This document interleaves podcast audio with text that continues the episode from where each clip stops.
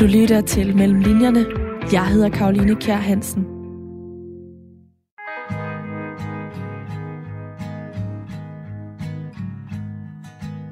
Den 20. maj 2017 møder forfatter Jesper Vatsi Krav op på Byoasen på Nørrebro i København. Der dufter af brænderøg fra et bål, og på et indhegnet jordstykke står et par dværggeder og gumler fredeligt på nogle grene. I højbedene der dyrker beboergrupper grøntsager, og på legepladsen med svævebanen kommer børnehavebørnene i dagtimerne. Jesper Vatsi Krav er her for at møde Erling Frederiksen. En 76-årig mand, som i mere end halvdelen af sit liv på nuværende tidspunkt har været indespærret. Og mere bestemt indespærret af åndssvage forsorgen. Det var jo så der, hvor man samlede øh, mennesker, som man mente øh, var altså intelligensmæssigt øh, befandt sig under normalen.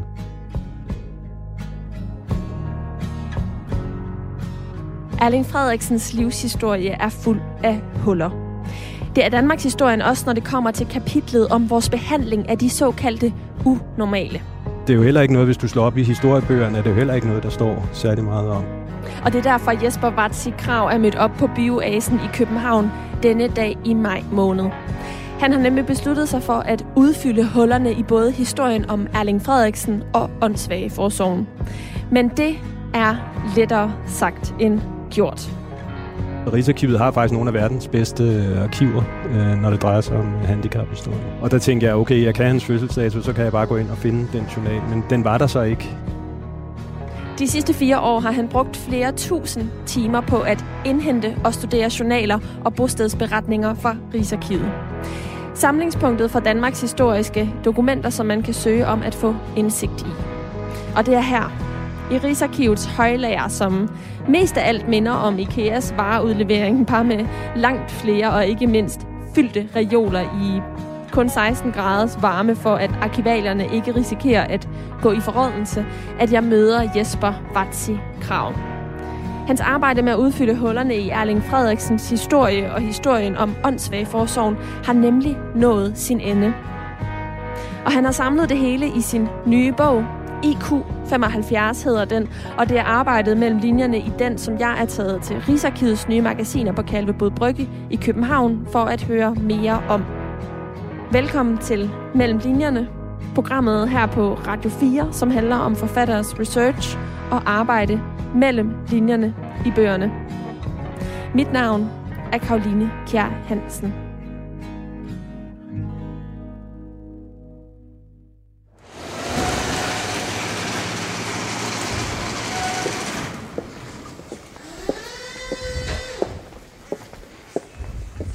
Jesper Vatsi Krav, du skriver selv i indledningen, at du har brugt tusindvis af timer sammen med materiale her fra, fra Rigsarkivet. Hvor stor en mængde af den samlede research spiller Rigsarkivet sådan groft sagt øh, ja, til, i researchen til, til IQ75? En, en meget stor del, øh, vil jeg sige, fordi øh, altså, det, bogen handler jo om åndssvageforsorgens historie, man havde en, øh, en statslig forsorg, øh, så det var her, altså der har været pligtaflevering, det vil sige alle øh, øh, arkiverne for de store institutioner under åndssvageforsorgen, de er blevet afleveret hertil. Og Rigsarkivet har faktisk også været meget, øh, øh, altså det var øh, faktisk meget vigtigt, at man fik indsamlet det, og det var sådan lidt fremsynet indsats på mange områder. Nogle arkivarer fra Rigsarkivet, som, øh, som var opmærksom på, da man stod i 1980 og var ved at nedlægge alle de her store institutioner i åndssvageforsorgen, så galt det om at få fat i materialet, inden det blev destrueret faktisk. Det, det kunne godt ske nogle gange, og der er også øh, historier andre, andre steder, men der fik man faktisk indsamlet...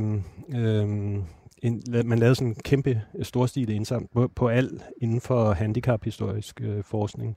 Så Rigsarkivet har faktisk nogle af verdens bedste øh, arkiver, mm. øh, når det drejer sig om øh, handicaphistorie. IQ75 handler jo netop om åndssvageforsorgen, som har rødder helt tilbage til 1855. Og nu siger du selv, at da vi kom til 1980, så skulle det hele indsamles, fordi ja. det var der, der var sådan et lidt større opgør med ja. åndssvageforsorgen. Vi har jo stadig det, øh, en måde at forholde os til øh, mennesker, der har en lidt anden intelligens end, end det, vi klassificere som det normale i dag, men der var ligesom et opgør dengang i, i 1980, så det er en institution, vi havde fra 1955 tankerne ja. øh, omkring de, ja. de tanker, der ligger bag forsorgen, begyndte selvfølgelig op til, og så indtil 1980. Men vil du ikke, inden vi går videre, lige sætte lidt flere ord på åndssvageforsorgen? Mere præcist, hvad for en institution var det? Ja, altså det var jo, øhm, som sagt, det var noget, der startede, der, som du nævner, med, med institutionen Gammel Bakkehus, som lå der på, på Frederiksberg, som var den første af de her store institutioner. Og det var jo så der, hvor man samlede øh, mennesker, som man mente øh, var altså intelligensmæssigt øh, befandt sig under normalen. Og, øhm, og der havde man jo sådan nogle tests, det er også derfor bogen hedder IQ75, fordi det var grænsen, men, men når man lavede de her intelligenstest, så, var, så havde man en grænse på 75, og scorede man under den, så, så kunne man så blive anbragt i åndssvægforsorgen.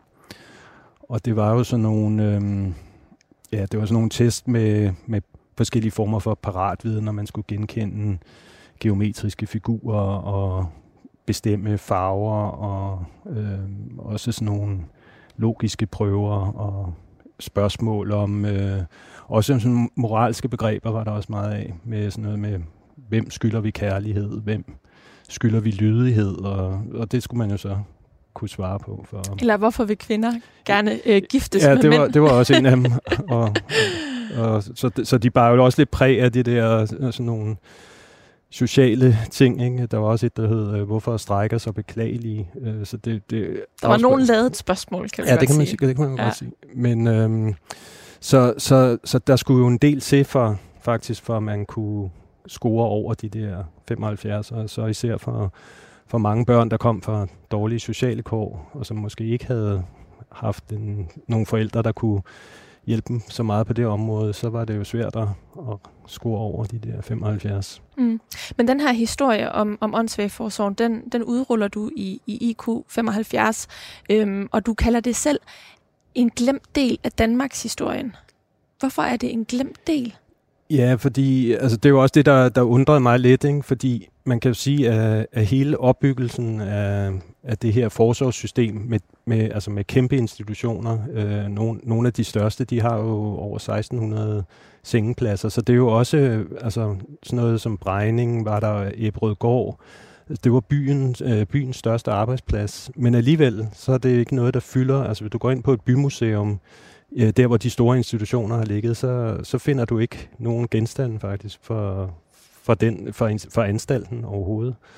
Øh, så, og det er jo heller ikke noget, hvis du slår op i historiebøgerne, er det jo heller ikke noget, der står særlig meget om. Øh, hvad der undrer mig netop, fordi øh, altså, det var jo en kæmpe øh, socialpolitisk satsning også, og, og et meget dyrt system at, at have. Så det har jo på mange måder øh, været noget, der har, der har fyldt meget, mm. men alligevel så, så kan vi ikke rigtig, øh, har vi ikke rigtig beskrevet det så, så meget i, mm. i vores ja, både museumsmæssigt, men også øh, i historiebøgerne. Mm.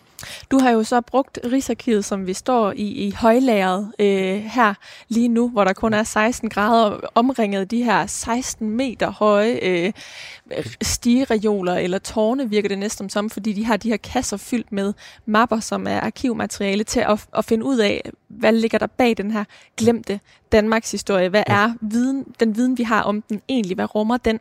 Øhm, og det har du gjort for at udrulle den her åndssvage forsorgen historie, men også for at udrulle Erling øh, Frederiksens historie, fordi du vælger at fortælle den her historie med afsæt i en bestemt person. Og den her person møder du i 2017, hvor dit arbejde med bogen så også ja. begynder. Hvornår finder du ud af, at du er nødt til at tage kontakt til Rigsarkivet i den her proces? Ja, altså, det er jo, det er jo meget, altså vi mødes, øh, og han vil jo meget gerne have det der med, altså, og det er jo også det, der er kendetegnende. Jeg har også lavet nogle andre projekter, hvor, hvor vi også har indsamlet netop livshistorier for for tidligere anbragt fra hele øh, særforsorgen, øh, det vil sige alt fra blinde og døve og psykiatri og så videre. Øh, men, men det, der kendetegner mange af de der historier, det er jo også, at der er en uvidshed i dem, fordi øh, altså, når du er blevet anbragt, så har du ikke haft en, måske en far eller mor, der har fortalt dig om, hvad skete der i din barndom. Ikke? Så mange sidder jo egentlig med sådan et kæmpe øh, hul i deres historie, fordi at det, altså, de har kun dem selv der er til, at, til at huske, hvad der egentlig er, er sket. Så, så han ville jo meget gerne have, at jeg prøvede at, at finde frem til hans... Øh, nu hører vi lige sådan en, en, en, en, øh, en lift i, i baggrunden. En af de ja. her øh, lifter, der kører rundt for at øh, indsamle øh, arkivmateriale, som nogen har øh, bestilt, ligesom du også... Øh, du også har gjort. Har ja. du nogen idé om, hvor, altså, hvor meget bestilte du egentlig? ja, altså, det, fordi det jeg troede i starten, det var jo, at netop, øh, altså han havde fortalt, at han var på Ebberød Gård, og så jeg troede, at jeg ville kunne gå ind, og så, øh, altså sådan et, øh, journal, altså der er sådan et øh, journalarkiv øh, under øh, det, der er blevet afleveret fra Ebberød Gård, og der ligger de her klientjournaler typisk enten efter fødselsdato, så du kan gå ind, hvis du kender fødselsdatoen og året, så kan du gå ind og finde den der. Øh, ellers så er der et andet, nogle andre systemer med navne, øh, efternavne, ikke? så du kan enten gå ind på de to måder der. Og der tænkte jeg, okay, jeg kan hans fødselsdato, så kan jeg bare gå ind og finde den journal. Men den var der så ikke. Øhm, Hvorfor ikke? Øh, ja, men det har jeg så fået at vide senere, at der, altså, der var en, der, altså, der har højst sandsynligt været nogen, der har øh, destrueret noget af arkivet øh, før øh, Rigsarkivet fik fat i det. Så, I, så der er altså nogen, der har ønsket ikke bare at glemme det, men sådan, altså skære det ud af Danmarks historien? Ja, altså, der, det, altså jeg ved ikke præcis, altså, men, men det passer, hvis man kigger på Eberødgårds arkiv for eksempel, og sammenligner det med, med Brejning, så kan man se, at det er betydeligt, altså Brejning er, er meget større, ikke? og det var selvfølgelig også en lidt større institution, men, men der burde være meget mere i, i Eberødgård øh, arkivet. Så, så det passer nok, men altså, det er sådan lidt uklart, hvem der egentlig har gjort hvad mm. og sådan noget. Men altså, det, det er jo typisk det, der sker også, når man står og skal afvikle noget, så er der noget, der ryger ud. Og jeg har også haft andre projekter, hvor, hvor, altså, hvor der er ting, der er, er forsvundet. Ikke? Men så, så det, jeg skulle, det var jo, at da jeg ikke kunne gå den vej, så skulle man tænke ligesom ud over øh, den der klientjournal, og så skal man prøve at finde det alle mulige andre steder. Øh, og det kunne være sådan noget som, altså han havde også været under børneforsorg, øh, og så kan man gå ind der, og så prøve at finde anbringelsessagen, hvor det sociale udvalg og børneværnet er kommet ind, og så har der været en typisk en journal et eller andet sted. Så, øhm, så der kunne man så gå ind, og så øh, kunne man også, så er der jo sådan noget som kirkebøgerne, der kan man også finde nogle oplysninger. Så der er mange ligesom veje udenom øh, hele journalen. Jeg fik også for eksempel at vide, at hans øh, hans forældre var blevet skilt, øh, og så, øh, så vil der typisk være en skilsmissesag et sted, så man kan finde ud af, hvad var det, der skete. Det, det lå så hos øh, Københavns overpræsidium. Så går man derind, og, og, og det har Rigsarkivet jo også, alle de der ting. Ikke? Så der er jo mange øh, sådan veje igennem, når man ikke finder lige det, man regner med at finde første gang. Mm. Rigsarkivet er et domicil af, ja. af information og personlige, ja.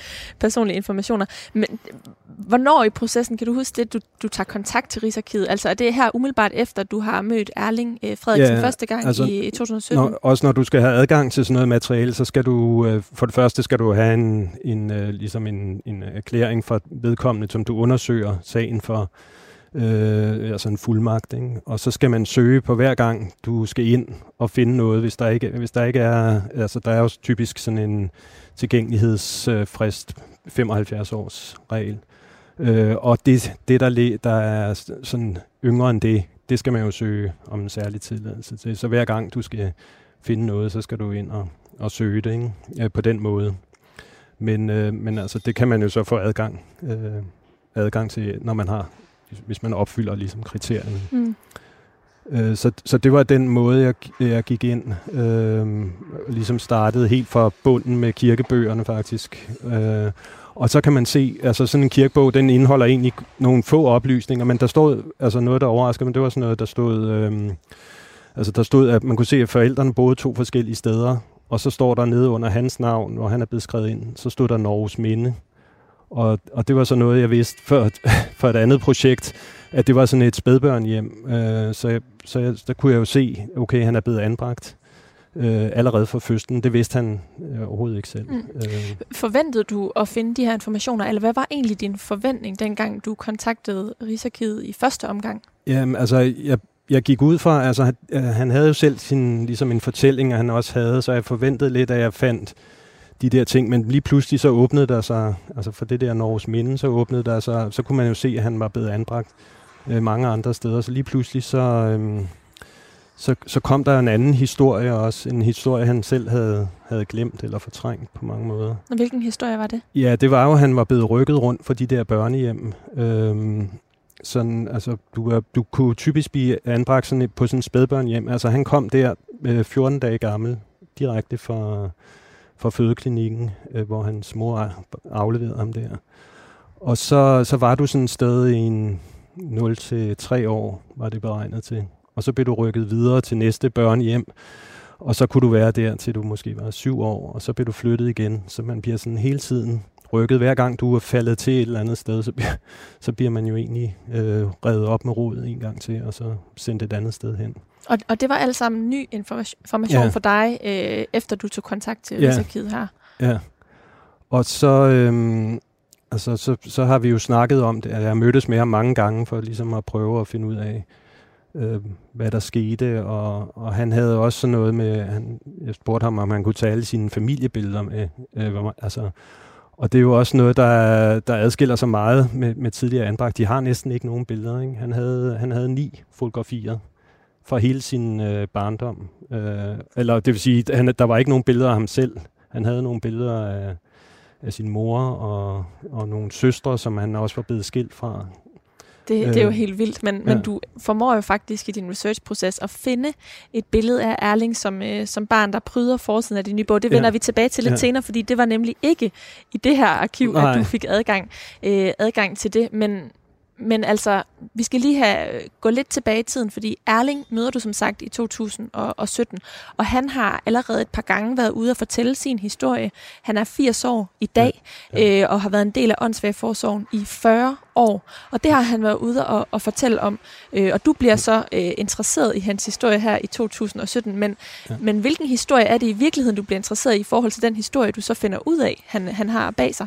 Ja, altså, men det, det, det er jo også hele den, øh, altså, den der lille historie, den afspejler jo også øh, på mange måder den store historie, ikke? fordi den, den øh, altså man kan jo følge mange af de ting, som, altså, som sker i hans liv, skyldes jo nogle beslutninger, som måske er taget øh, ja, på, øh, i Christiansborg, hvor man har besluttet særlige love, for eksempel vedrørende åndssvag. Så min, min øh, tilgang var også det her med at beskrive den, den lille historie, og hvordan den egentlig hænger sammen med den der store historie om, om hele forsorgen. Øh, og ikke kun åndssvagforsorgen, men jo også børneforsorgen og til dels også psykiatrien og sådan nogle ting. Mm.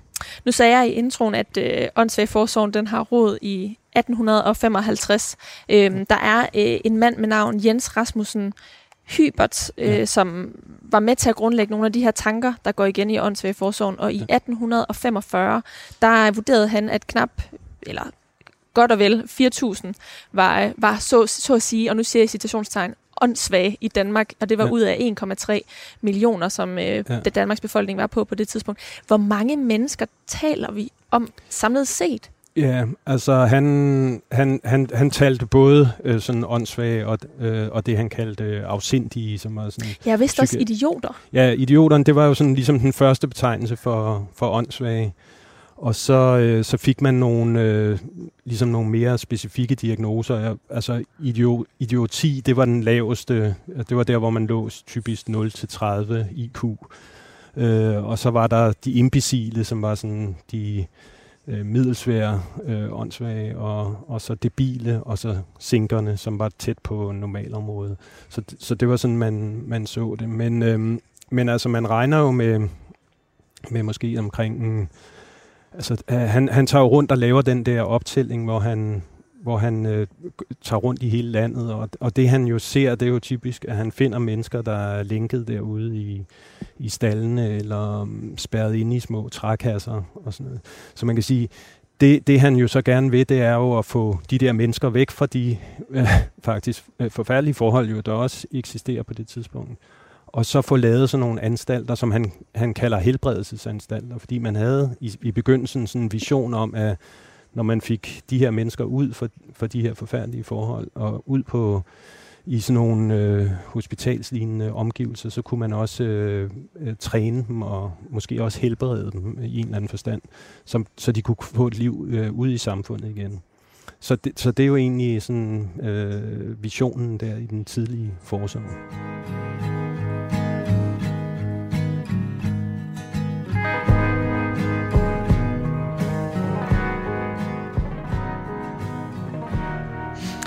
Nu sagde du det her med, at øhm, Erling Frederiksens historie øh, den, er den lille historie i den store historie. Hans historie er ret forfærdelig, når man går i detaljerne. Øhm, han er eksempelvis blevet steriliseret mod sin vilje som, som 30-årig, øh, og har som sagt været en del af, af ånds, øh, åndsforsorgen øh, i 40 år, det vil sige halvdelen af sit liv. Men noget helt særligt med ham er, at han havde ikke en IQ på under 75. Nej. Så han er et eksempel på en, der jo blev en del af systemet, uden egentlig at være det berettigede. Ja. Og det er jo en, netop en del af det, det er derfor, den, det er en lille historie i den, ja. den store historie, fordi at der var mange mennesker, som blev indlemmet i det her i de her institutioner, uden at det egentlig der var årsag til det. Ja. Det var jo også sådan lidt andet øhm, begreb, man havde om åndssvagt. Det, er det er måske det, vi har svært ved at forstå i dag. Mm. Altså, det kunne også være nogen, som... Øh, som man så, altså som moralsk havde en anden, en, altså man talte også om moralsk åndssvaghed, som for eksempel drejede sig om øh, altså, øh, yngre kvinder for eksempel, som også blev anbragt på Sprogø, som, som jo, øh, altså det var jo nogen, som, som faktisk øh, typisk havde gået i skole. Øh, altså de, de havde ikke haft sådan en opvækst på institution, mange af dem. Øh, og man kan også se, øh, der bliver også lavet sådan nogle IQ-test på, på de der kvinder for, for sprogøer. Der, der er også en del af dem, der ligger over øh, de der IQ 75. Så du kunne godt blive anbragt øh, ved, at du ja, du mødte den i virkeligheden den forkerte psykiater på, på det forkerte tidspunkt, og, og, og så bliver der lavet sådan en vurdering, øh, typisk, øh, som i Erlings tilfælde også, hvor han, det, der er han otte år, da han får lavet sådan en test, mens han befinder sig på, på et børnehjem i Nyborg. Og der skynder psykiateren der, at han ligger over, men hun øh, regner ikke med, at han kan få noget gavn af at gå i skole, og så bliver han så tændt derfra til, til Ebberødgård.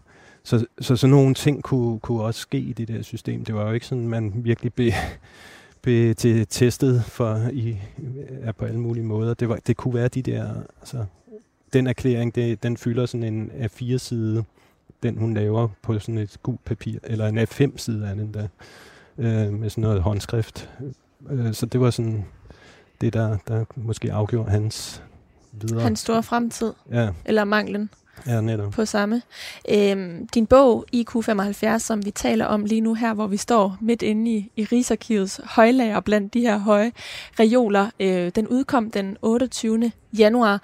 Øh, og og noget, et eksempel, der også er blevet fremhævet i flere interviews efterfølgende, er øh, Oluf fra Esbjerg, ja. som er far til en mand, vi, vi alle sammen kender øh, i ja. dag. Og han havde heller ikke en IQ under øh, 75. Vil du ikke øh, fortælle historien bag øh, ham som, øh, som et eksempel? Jo, altså det var, det var en af de... Øh, altså han var...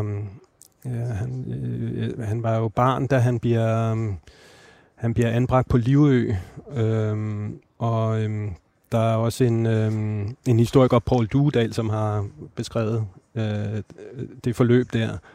Og, øh, og altså, han bliver anbragt på baggrund af nogle drengestreger, og noget med, at han har taget nogle penge i en pung og sådan noget. Og så og Livø, det er jo altså en, en anstalt, en øanstalt øh, til øh, såkaldt farlige øh, asociale mænd med, med, sådan, med lav IQ. Øh, så han bliver anbragt der og, og er der i en, i en længere overrække, øh, kommer først ud som ung, øh, hvor man finder ud af, at han nok ikke var åndssvag i virkeligheden. Og så, øh, så finder han en kone, og, og de får børn, og han øh, bliver far til, til Danmarks, øh, en af Danmarks statsminister, Poul Nyrup Rasmussen.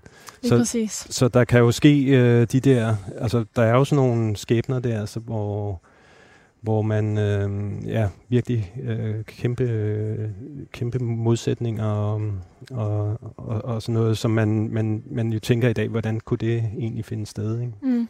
Hvornår stiller du dig, det, dig selv det spørgsmål, hvornår kunne, hvordan kunne det egentlig finde sted? Øh, fordi du fortæller jo også i samtalen her, at øh, der er mange ting omkring Erling, som er endnu et eksempel, eller hovedeksemplet på, på den her situation, øh, du ikke vidste, før du begyndte at grave i det materiale, du fik fra Rigsarkivet. Ja, altså, så der er jo mange, øh, ja, netop mange af de her skæbner, hvor, øh, altså, jeg har også mødt, øh, øh, også nogen, der har været anbragt på Sprogø, for eksempel, øh, som, øh, og hvor, hvor, hvor man kan se, altså, at de, de bliver anbragt sådan... Øh, altså, det, kan, det kunne også ske ret sent, faktisk. Øh, for eksempel en, jeg mødte der, som blev anbragt på sprog. Hun, hun kom først ind under åndssvageforsorgen som 14-årig.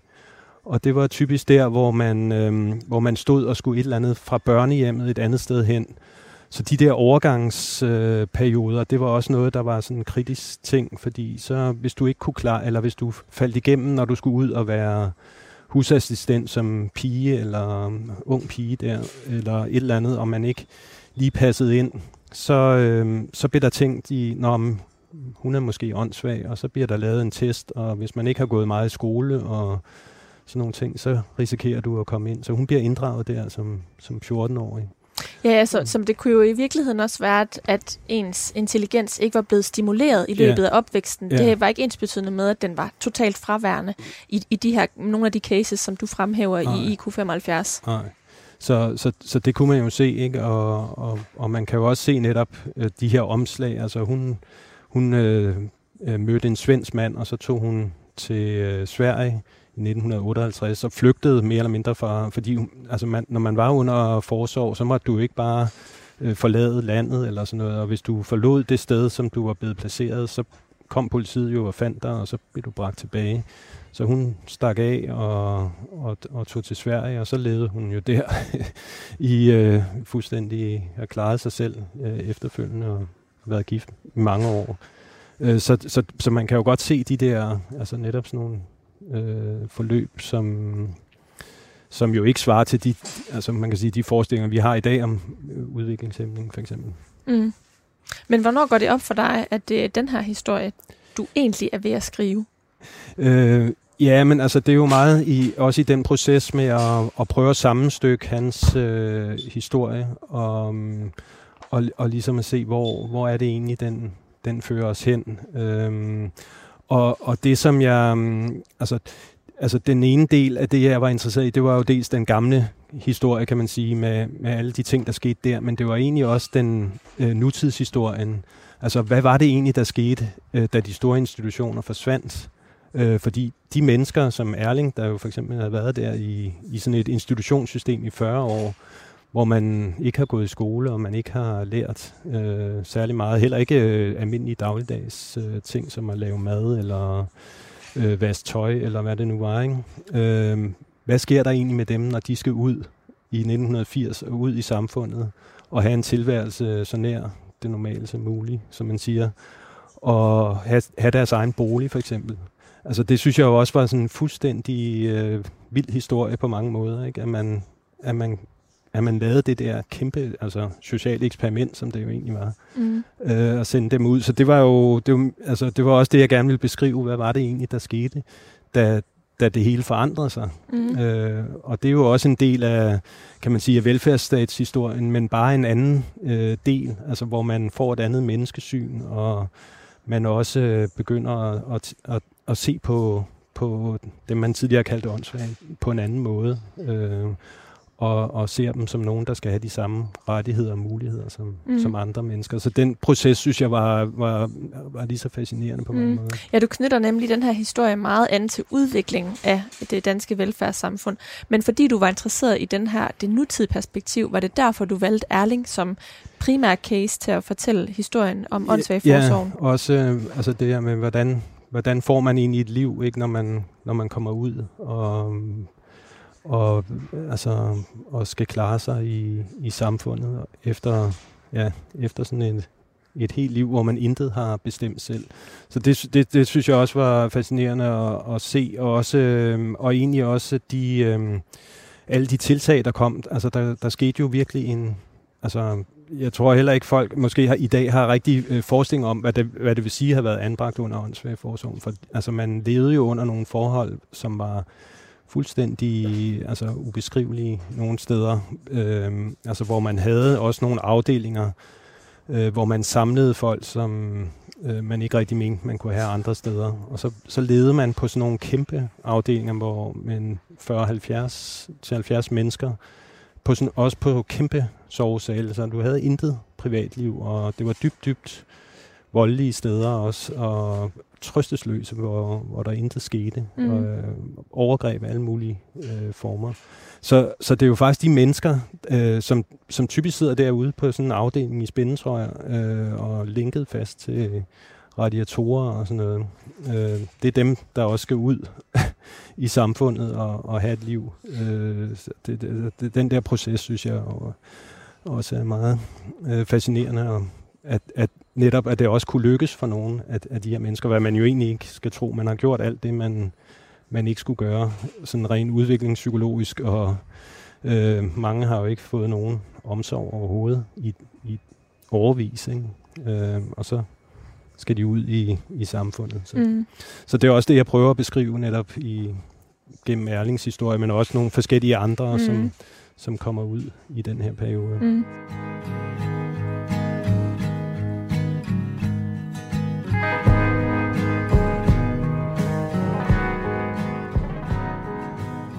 Noget af det, der gjorde stort indtryk på mig, da jeg læste IQ75, din nye bog her, øhm, er det faktum, at det her er jo i virkeligheden ikke særlig lang tid Nej. siden. Og samtidig så har vi allerede nået til dels at afvikle det. Jeg ved, at øh, menneskerettighedskonventionerne, øh, FN's menneskerettighedskonventioner i øh, 1948, ja. havde en ret stor betydning øh, for, for afviklingen af åndssvageforsorgen, eller i hvert fald ja. afviklingen af det her meget dehumane syn på, på såkaldte ja. åndssvage, eller øh, mennesker med, en, med problemer inden for intelligens. Øhm, men, men ungdomsoprøret i 68 havde også en stor ja. betydning. Hvornår ser vi for alvor, at der, at der er noget, der rykker ved, at vi skal, vi skal forholde os på en lidt mere human måde til de her, den her type mennesker i vores samfund? Ja, altså jeg tror netop, altså som du siger, det her med menneskerettigheder, fordi det får en betydning også i forhold til... Øh, det. Og det er bare en, øh, en af de her, øh, de her maskiner, der kører rundt og tager arkivaler ned fra de kæmpe reoler, vi står blandt på, øh, på Rigsarkivet. Øh, Ja, men, men netop at det, at, at de der idéer om, at, at mennesker er ligestillede, ikke? Altså, de her, altså dem, der har været anbragt i åndsfagforsorgen, er jo blevet set som, altså de bliver jo kaldt minusindivider og øh, undermålere og underlødige. Og, altså sådan, det var den måde, man talte øh, om dem på. Men altså, når man får, øh, de begynder at få de så småt de idéer der fra slutningen af, af 40'erne, og også noget, der bliver skrevet ind i grundloven faktisk med nogle bestemmelser om administrativ frihedsberøvelse, som man så ikke kan gøre længere. Øhm, altså for eksempel, man kunne blive anbragt i åndssvageforsorgen, uden du havde mulighed for at prøve det ved en, ved en domstol. Det vil sige, når du først røg ind, så havde du ikke rigtig nogen mulighed for at, at, at, at ligesom komme ud igen øh, ved at få ligesom kunne modbevise, at du ikke var åndssvag. Øh, så, så det får man, øh, det får en betydning, og så især også, at de idéer, de forplanter sig i ledelsen i, i øh, det, der bliver til statens åndssvageforsorg i 1959. Øh, så, som, som gør, at den her proces kommer i gang. Ikke? Men det er jo også noget, der tager tid. Øh, så der, hvor, hvor det store skift for alvor kommer, det er jo ser med også øh, med ungdomsoprøret på, på baggrund af, altså det her anstaltssystem er jo meget autoritært øh, system også, hvor med sådan overlæge øverst, og så var sådan et klart hierarki på, på alle mulige måder øh, ned gennem systemet. Og, mm, og det er først der, hvor, hvor folk, dem der kommer ned, som de unge, som kommer ind i forsorgen, de begynder efterhånden at, at gøre også inspireret af det, der sker ude i samfundet, og gøre op med det, der, der foregår inde på, på anstalterne. Øhm, så så det, det får også en enorm betydning hele, øh, altså der er mange, der fortæller det der med, også, jeg har også lavet mange interview med tidligere um, ansatte i, for forsorgen, som fortæller, at de kom jo ind der i 62 måske, og, og de, havde de, de ville jo gerne ind og gøre en forskel, og, og, og tit var det sådan lidt Florence Nightingale-agtige øh, ting, ikke? at det her med at komme ind og hjælpe og pleje og sådan noget, ikke? og så kommer de ind i et system, hvor de overhovedet ikke øh, føler, at altså, at det, det er jo slet ikke det, de har forestillet sig. Ikke? Øh, men de kan sam, ja, samtidig ikke rigtig gøre noget, fordi mm. altså, der er det der klare hierarki, og hvis du protesterer for meget, så bliver du bare fyret. Ikke? Øh, så, så, det, så mange sidder jo der med, med det der, øh, altså også øh, uvilje, altså mod at egentlig at skulle være del af det der øh, forsorgssystem, men de kan bare ikke rigtig gøre noget mm. ved det. Ikke? Noget med til historien hører også, at øh, grunden til det her, det kunne ske, altså hvis man sidder derude og undrer mm. sig over det, så er det jo netop, at der er det her magtsystem, øh, ja. eller hierarkiske system inden for øh, ja. den her øh, helt særlige del af øh, psykiatrien. Ja. Og, øh, og, og det er som oftest dem, der er med til at skabe systemet, som eksempelvis også formidler det. Altså ja. med til at få publiceret artikler i nogle ja. tidsskrifter. Så, så der er også den her positive øh, mm. omtale i høj ja. grad. Der er ikke særlig mange, der forholder sig negativt til det, men det er også ja. fordi, der er nogen, der sidder øverst oppe i alle hierarkierne ja. og sådan beslutter retningen. Og, og det er jo også øh, sådan, altså det hører også med til historien, at, at for eksempel i pressen, der var det jo meget det her, altså i, hvis du læser om åndssvagforsorgen i 20'erne, 30'erne, også langt op 50'erne, altså så har man jo det her med, at vi har verdens bedste åndssvagforsorg i Danmark. Og det er jo sådan noget, man skriver historier om, ikke? Altså så er der nogen, der begynder så småt, øh, nogle grupper, typisk nogle kulturradikale kvinder. Øh, der er sådan nogle virkelig markante personligheder der, der i 30'erne, der begynder at tage nogle af de der ting op, også omkring tvangssterilisation for eksempel. Mm. Og, øh, og, men altså, de bliver ikke rigtig hørt i, i den der periode. Ikke? Mm. Så, så man skal først, man skal egentlig op der til, til 59, hvor man også øh, altså hvor man får det her statens åndsværeforsorg, og hvor man også begynder at tage de her øh, klagesager, der kommer, øh, give mulighed for, at folk kan fortælle ude i forsorgen, hvad det er, der foregår. Sådan en slags whistleblower-ordninger. Mm. Øh, der er et opgør med hele sådan, ind, det interne system ja. også langsomt. Ja, netop. Og så, øh, så begynder de her sager og, og så er det ikke længere overlægen ude på institutionen, der skal behandle klagesagerne. Det er noget, man gør centralt. Ikke? Øh, så, så det får en, en, en stor betydning. Mm. Øh, og også at man får øh, nye øh, in, altså institutioner uden for af Folketingets ombudsmand for eksempel, som også kan foretage inspektioner ude på, øh, hvad han gør især i Lars Norskov Nielsen, som gør det i, i 70'erne, og laver nogle virkelig kritiske rapporter, mm. også for, for Eborgård, som jo gør, at politikerne også bliver nødt til at, at høre efter, øh, at nu skal der simpelthen gøres noget ved det der. Ikke? Det er ikke kun materiale her fra Rigsarkivet, hvor vi står nu, du har brugt til at skrive øh, IQ75. Du har været land og rige rundt, men ja. du har øh, gjort et særligt fund øh, i Nyborg Lokalarkiv, og det er nemlig det billede, som øh, Erling får af sig selv som et barn, som også er på forsiden af bogen. Ja. Og måske du vil beskrive for lytterne, hvordan øh, det ser ud. Ja, altså det er jo sådan et billede, der er taget øh, uden for, for det børnehjem, hvor han var øh, i Nyborg. Og, øh, og man kan se i det album, øh, som jeg fandt, altså jeg var ret heldig ved, at, øh, at der var, altså dels at man overhovedet havde taget de der billeder af børnene, ret mange faktisk, øh, men også at man havde skrevet sådan nogle små beskeder eller sådan notater nede under, også årstal op på, på den første side, så man kunne se no- nogenlunde, hvornår det foregik, og så kunne man øh, også se, hvem det var. Og, øh, og dernede under det her billede, der står, hvor han står i sådan nogle korte bukser med i sådan en falmet jakke, som de typisk gik i på de der børnehjem i, i den periode. Øh, og så er der nogle mennesker i baggrunden. Og øh, foran det her billede, der er der, øh, der, er der sådan et spejderorkester, så det er taget i forbindelse med sådan en koncert med det her spejderorkester. Og man kan se, at han, han fløjter lidt. Mm. Øh, og, øh, og, og, og det fandt jeg, så stod der nede under billedet, stod der Erling nyder musikken. Og så var jeg jo lidt i tvivl om, er det nu ham, eller fordi det kunne være, at der var andre, der, der hed øh, Erling, øh, børnene der. Men øh, så kunne jeg finde i det arkiv faktisk også, at alle øh, de var listet på, hvornår de var kommet ind, og hvornår de var der, alle de her børn. Og der kunne jeg se, at han var den eneste, der, der hed Erling på det tidspunkt. Så, så det var jo kæmpe fund. Uh, han, I en alder, jeg tror han var 78 år, da han, da han så det billede der, ikke? Uh, første gang han så sig selv som barn.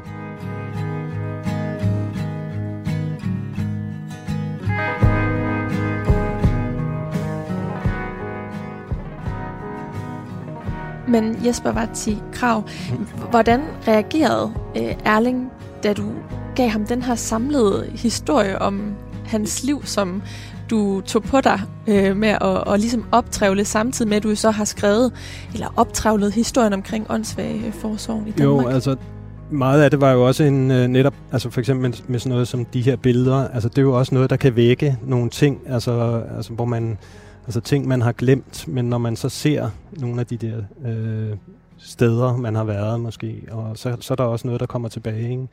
Så han har jo ligesom fået en, også en, altså der var også en god historie i, i nogle af de her ting omkring børnehjemmene, altså hvor han har været, hvor, hvor han også, hvor man kan se, at han faktisk er blevet behandlet øh, godt, ikke? og der står nogle ret pæne ting om ham i nogle af, af de der børnehjems øh, notater. Så det er jo også en, en, altså en, en positiv del af historien, mm. at der har været de der lyspunkter mm. indimellem i den her meget øh, sorte øh, historie. Ikke? Så, um, så, og det hører også med til, altså det er jo også noget, de fleste faktisk kan fortælle om, øh, altså når du, når du har været anbragt, så har der altid været et eller andet. Der har altid været en person, der har, øhm, der har gjort en forskel, eller mm. du har oplevet et eller andet. Der, så, så der er de der gode ting. Ikke? Og det, så det gælder jo også om at finde dem en gang imellem, øh, så man ikke bare sidder tilbage med, med den der historie om, at det hele var, de smadrede mit liv fuldstændig. Ikke? Øhm, så, så det har han jo sådan, i hvert fald kunne tage med sig. Mm øh, på den anden side. Og så øh, har det jo også været det at få, altså, øh, jeg synes, det er vigtigt, at altså, man også kan fortælle en historie om en mand, som ikke har været noget øh, stort i, i et system, men alligevel har en, spænd, en meget spændende øh, historie, synes jeg, øh, som er altså virkelig fascinerende, når man dykker ned i det, selvom det ikke er en, et liv på, på første klasse mm. i hvert fald, men, men, øh, men de jo Altså de her anbragtes historier er utrolig øh, spændende og fascinerende, og også beundringsværdige på mange måder. Det her med, at man faktisk har kunne komme ud øh, efter sådan en omgang der, 40 år, hele din barndom, din ungdom er gået der, og så kan du alligevel komme ud og, og få en, en tilværelse, der, hvor du har venner og relationer og gode dage og sådan noget. Mm. Den her fascination af, af den her del af samfundet øh, har du jo faktisk haft helt fra barns ben, fordi ja. øh, du har haft med den her øh, del af vores samfund at gøre, helt fra, ja. øh, fra at du var, var dreng, fordi din far havde med den at gøre. Ja. Øh, din far han var øh, lærer på Skoværskolen i Brøndby Øster under ja. Statens åndssvageforsorg. Det var altså det, der blev oprettet ja. i 1959. Øh, og, og de her øh, elever var hjemme ja. hos jer øh, ja, ja. uden for, for skoletimerne. Ja. Øh, Hvordan kan det være, at du er så fascineret af den her del af Danmarks historien, og den her, øh, de her mennesker, og de her ja. menneskefortællinger ikke mindst, er det jo også? Jo, altså det var jo dels det her med, altså mange af de, altså mine fars elever, de kom jo også lang tid efter, de øh, havde forladt, ikke? Så det, øh, skolen, ikke? så de var jo sådan en del af, øh, også af familielivet og, og sådan nogle ting. Ikke? Og alligevel så, den, altså jeg kan jo huske de dele der, altså øh, for, for, øh, for, no, for nogle af de mennesker, man mødte der. Øh, men det var jo, en, altså når man så, da jeg så læste historie og kom ned i det her, så var det jo, en, altså så lå der jo en helt anden historie i den der tidlige øh, forsorgs, øh, ofte meget brutale historie, som jo slet ikke matchede rigtig det, som jeg oplevede der i mm. min barndom. Ikke? Så der var den der kæmpe, øh, øh, altså det der kæmpe spænd mellem mellem det der, øh, ja, og det er jo ikke så, netop det her, det er ikke så længe siden i virkeligheden, mm. men alligevel er det jo en helt anden verden, øh, der bare er der fra 1950 til måske 1975 mm. eller sådan noget. Mm. Hvordan har det påvirket dig at finde ud af, at det, det også er den fortælling, som, som øh, du har været en del af? Ja, altså altså det har jo givet en, altså, det har givet en forståelse for nogle ting, ikke? At, som man også kunne, måske kunne se dengang, øh, sådan, øh, altså forskellige træk. Ikke? Der var jo også nogle af de elever, der var der, som jo ikke var sådan, vi vil nok ikke kalde dem udviklingshemmede i dag, ikke? men hvor det var måske mere de her sociale forhold, der også havde gjort øh, frygtelige barndomshjem og sådan noget, som havde gjort, at de på en eller anden måde var havnet der. Ikke? Så, så det er jo nok noget af det, som man, man, man også genkender. Øhm, og så synes jeg jo også, at hele handicaphistorien er jo også en, altså, er jo også en måde, man kan få et andet blik på, på netop på Danmarks historien. Også de her skift, der er i forestillinger om normalitet og det, der er det sådan unormale eller abnorme på et eller andet tidspunkt, det kan jo godt, altså når vi går lidt, altså måske bare 10-15 år frem i tid, så er det pludselig noget andet, ikke? Som, og, og ikke så afvigende. Ikke? Så, så det er jo også sådan den måde, det, det kan være udover sådan det rent personlige, men også kan det jo også være noget, der bidrager til vores forståelse af hele Danmarks historie i virkeligheden. Mm. Men du har jo jeg ved ikke, om jeg overdriver ved at sige, at du har videt dit liv til at formidle det her, men du har i hvert fald beskæftiget dig rigtig meget med det. Du, ja. øh, du har en Ph.D. i medicinhistorie og har skrevet ja. flere bøger om psykiatri ja. og udsatte grupper i vores uh, samfund. Ja. Øhm, og, og, og hvordan kan du blive ved med at, at, at grave i, i den her øh, del af historien, eller det her emne? Jo, så det er jo også det, der, der undrer mig lidt, for eksempel mm. når vi tager sådan noget som psykiatriens historie, ikke? Øh, at, at det er jo noget, der fylder ekstremt meget i dag. Ikke? Altså, i, jeg ved ikke, hvor mange mennesker, der efterhånden får en eller anden øh, diagnose. Alle kender nogen, der... Absolut. Øh, altså, og det fylder i, i børne, altså allerede i tidlige børneår nu, ikke? hvad det ikke gjorde for, en, for nogle årtier siden. Ikke? Øhm, og, men alligevel, så er, det jo, så er det jo ikke rigtig noget, vi sådan... Øh, altså, det, det er de færreste, der ved, hvorfor, hvordan tingene har udviklet sig frem til, i, i dag. Ikke? Så det, det synes jeg, altså der er jo mange, mange ting at tage, tage fat på der, som, mm. som vi stadigvæk ikke rigtig ved noget særligt om. Altså sådan noget som børnepsykiatrien ved vi egentlig ikke.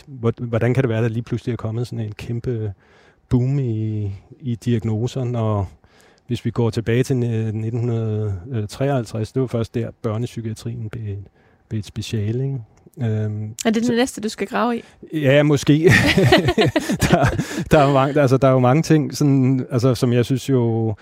Altså, det er jo ikke bare noget, vi kan bruge sådan historisk i dag, men også til at få en forståelse af netop, hvorfor, hvorfor ser det egentlig sådan her ud nu? Mm. Øh, og, og, og hvordan er vores... Altså, man kan jo sige sådan noget som åndssvagforsorgen. Vi synes jo måske, det er lidt... Øh, paradoxalt netop det her med IQ, ikke? Og, og, og der var så mange, man kunne give den diagnose, ikke? men hvis vi kigger sådan lidt, lad os sige, lidt selvkritisk på det, så kan vi også måske stille spørgsmål at sige, det var i gamle dage var det svært at få en diagnose, psykiatrisk diagnose som barn, men det er det jo ikke i dag. Øh, til gengæld var det nemmere måske at få en diagnose som barn, øh, mm. som åndssvag i gamle dage, og i dag er det betydeligt sværere. Ikke?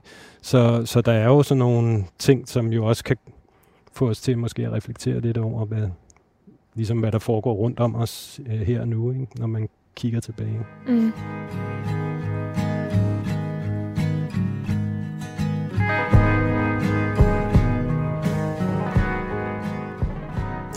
Jesper Vatsi Krav, du øh, kommer som sagt ud fra en tradition, en historisk tradition, hvor man formidler historiske resultater, og man skriver ikke øh, sådan øh, blindgyder ind i sin fortælling. og i den her bog, der, øh, der har du valgt at tage det hele med opdagelser, ja. blindgyder, en, en opdagelse af eksempelvis det her foto på forsiden af IQ75, som du gjorde ja. i Nyborg Lokalarkiv, men, men der har jo også været en blindgyde forud for den øh, opdagelse. Ja. Hvorfor har du valgt at formidle din, øh, din fortælling på den her måde, den her gang, på trods af, at du er, som sagt, Ph.D. Ja. i medicinhistorie og, og vant til at være meget sådan en del af den historiske ja. øh, grundforskning? Jo, altså det hang lidt sammen med, altså jeg har, jeg har lavet sådan nogle tidligere også nogle udredninger netop med, med sådan noget med børnefor, altså godhavn, øh, børneforsorg og sådan noget med overgreb og hvad der er foregået, ikke? Og, øh, og der bliver det jo tit noget med, når man skal skrive i sådan en akademisk genre, så skriver man, øh, så var der så så meget af det og det, og så så mange overgreb på den og den måde, og men man får i virkeligheden ikke rigtig nogen fornemmelse af, hvem var det egentlig, de mennesker, det gik ud over, øh, og, og, og man får heller ikke den der fornemmelse, når man har når man for eksempel i sådan nogle øh, sammenhæng har interviewet folk, øh, så betyder alt det her med selve mødet og hvordan stemningen er og omgivelserne og sådan noget, altså det påvirker jo alligevel det, der bliver fortalt. Så det er det, jeg har prøvet at, også at skrive frem med øhm, og prøve at også at lade de mennesker, der har oplevet det, øh, fortælle, hvad det, hvordan det var. Øh, Men fordi du gerne vil påvirke læserne?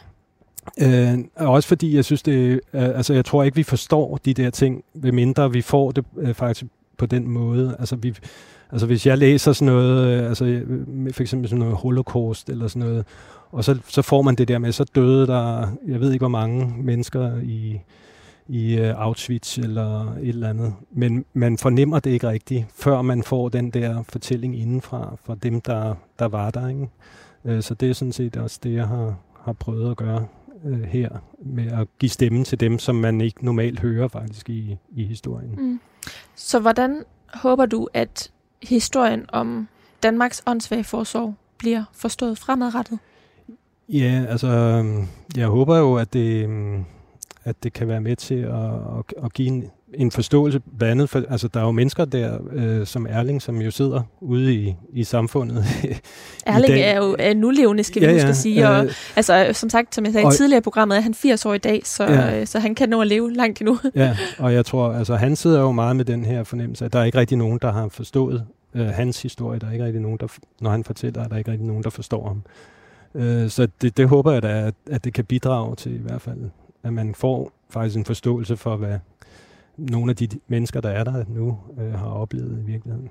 Øhm, men så tror jeg da også, at vi kan netop bruge det sådan øh, til, til også at, at sådan forstå den, altså det, det, der er derude nu i dag, og hvordan tingene har udviklet sig hen mod, mod det. Og måske også, øh, altså for eksempel den, den positive historie, som egentlig også fylder meget i bogen, tror jeg også, vi kan bruge til noget. Altså til at, um, altså den ændring, der kom, blev jo båret frem af øh, virkelig kæmpe engagement og øh, folk, der, der gjorde en, en forskel. Og det tror jeg da godt, man altså det har vi måske glemt lidt i dag i, i øh, forsorgen, øh, af, af det her med, øh, at, at der, hvor ændringerne sker, er jo virkelig, når folk de brænder for et eller andet, og har en eller anden vision om, at nu skal vi gøre et eller andet anderledes, og nu skal vi have noget forandring. Mm. Men der er jo også en, en vis skyld eller skam, kunne man hæve det over ja. den, den tidlige fortælling omkring åndssvag forsorgen. Ja. Men det er ikke den, du vil lade fylde fremadrettet? Nej, altså det måske, altså kan man, altså den del synes jeg også er vigtig netop, altså vi har måske en lidt sådan idealiseret forestilling omkring velfærdsstaten også, at det var noget, som kom i 1933 især, og det er sådan en kanonpunkt i historieundervisningen.